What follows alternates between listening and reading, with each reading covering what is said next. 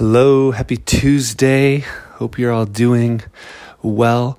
Today, our passages are pretty thematically connected. Uh, it's interesting and beautiful. So, we started with Psalm 8 that proclaims the glories of God, how majestic is his name, and then it moves to com- contemplating humanity the wonder of humanity that God has set humanity just slightly below uh, the angels, that He has placed them on earth above the earth to cultivate it and to care for it. It's almost a psalm or a song. Uh, praising God for that creation mandate to be fruitful, to multiply, to uh, subdue the earth, to care for the earth.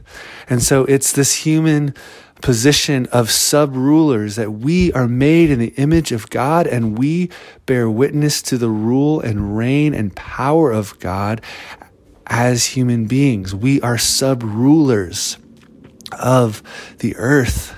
So a high calling. We have much value and much worth.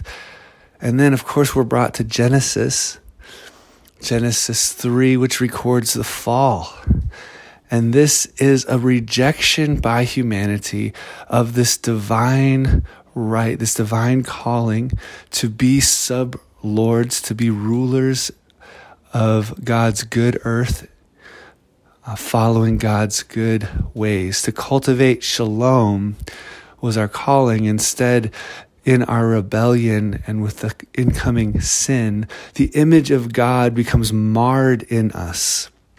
We become kind of broken icons, broken representatives of the good reign of God. Instead of shalom, sin breaks forth, brokenness breaks forth, disunity, rebellion, violence, discord comes in.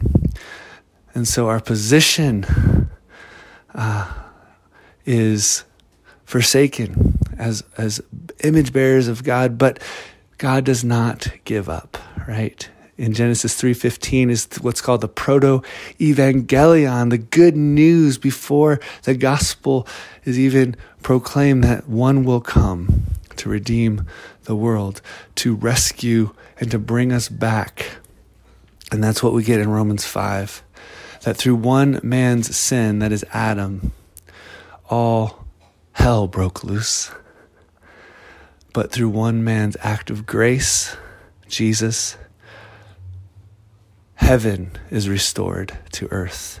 That humanity's marred image as God Himself takes on flesh, that the image of God, the vocation of humanity is restored to humanity.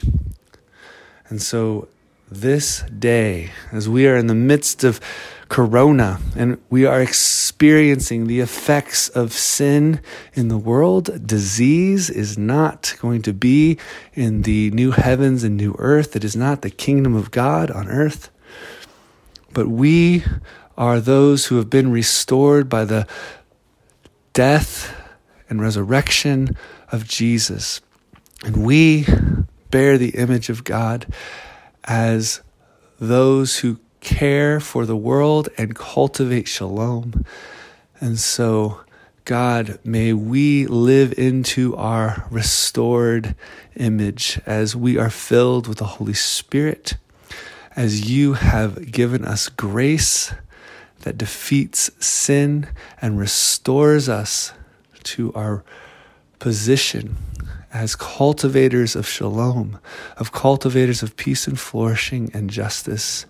May we be who you have made us to be, and may we be who you restored us to be. In Jesus' name, amen.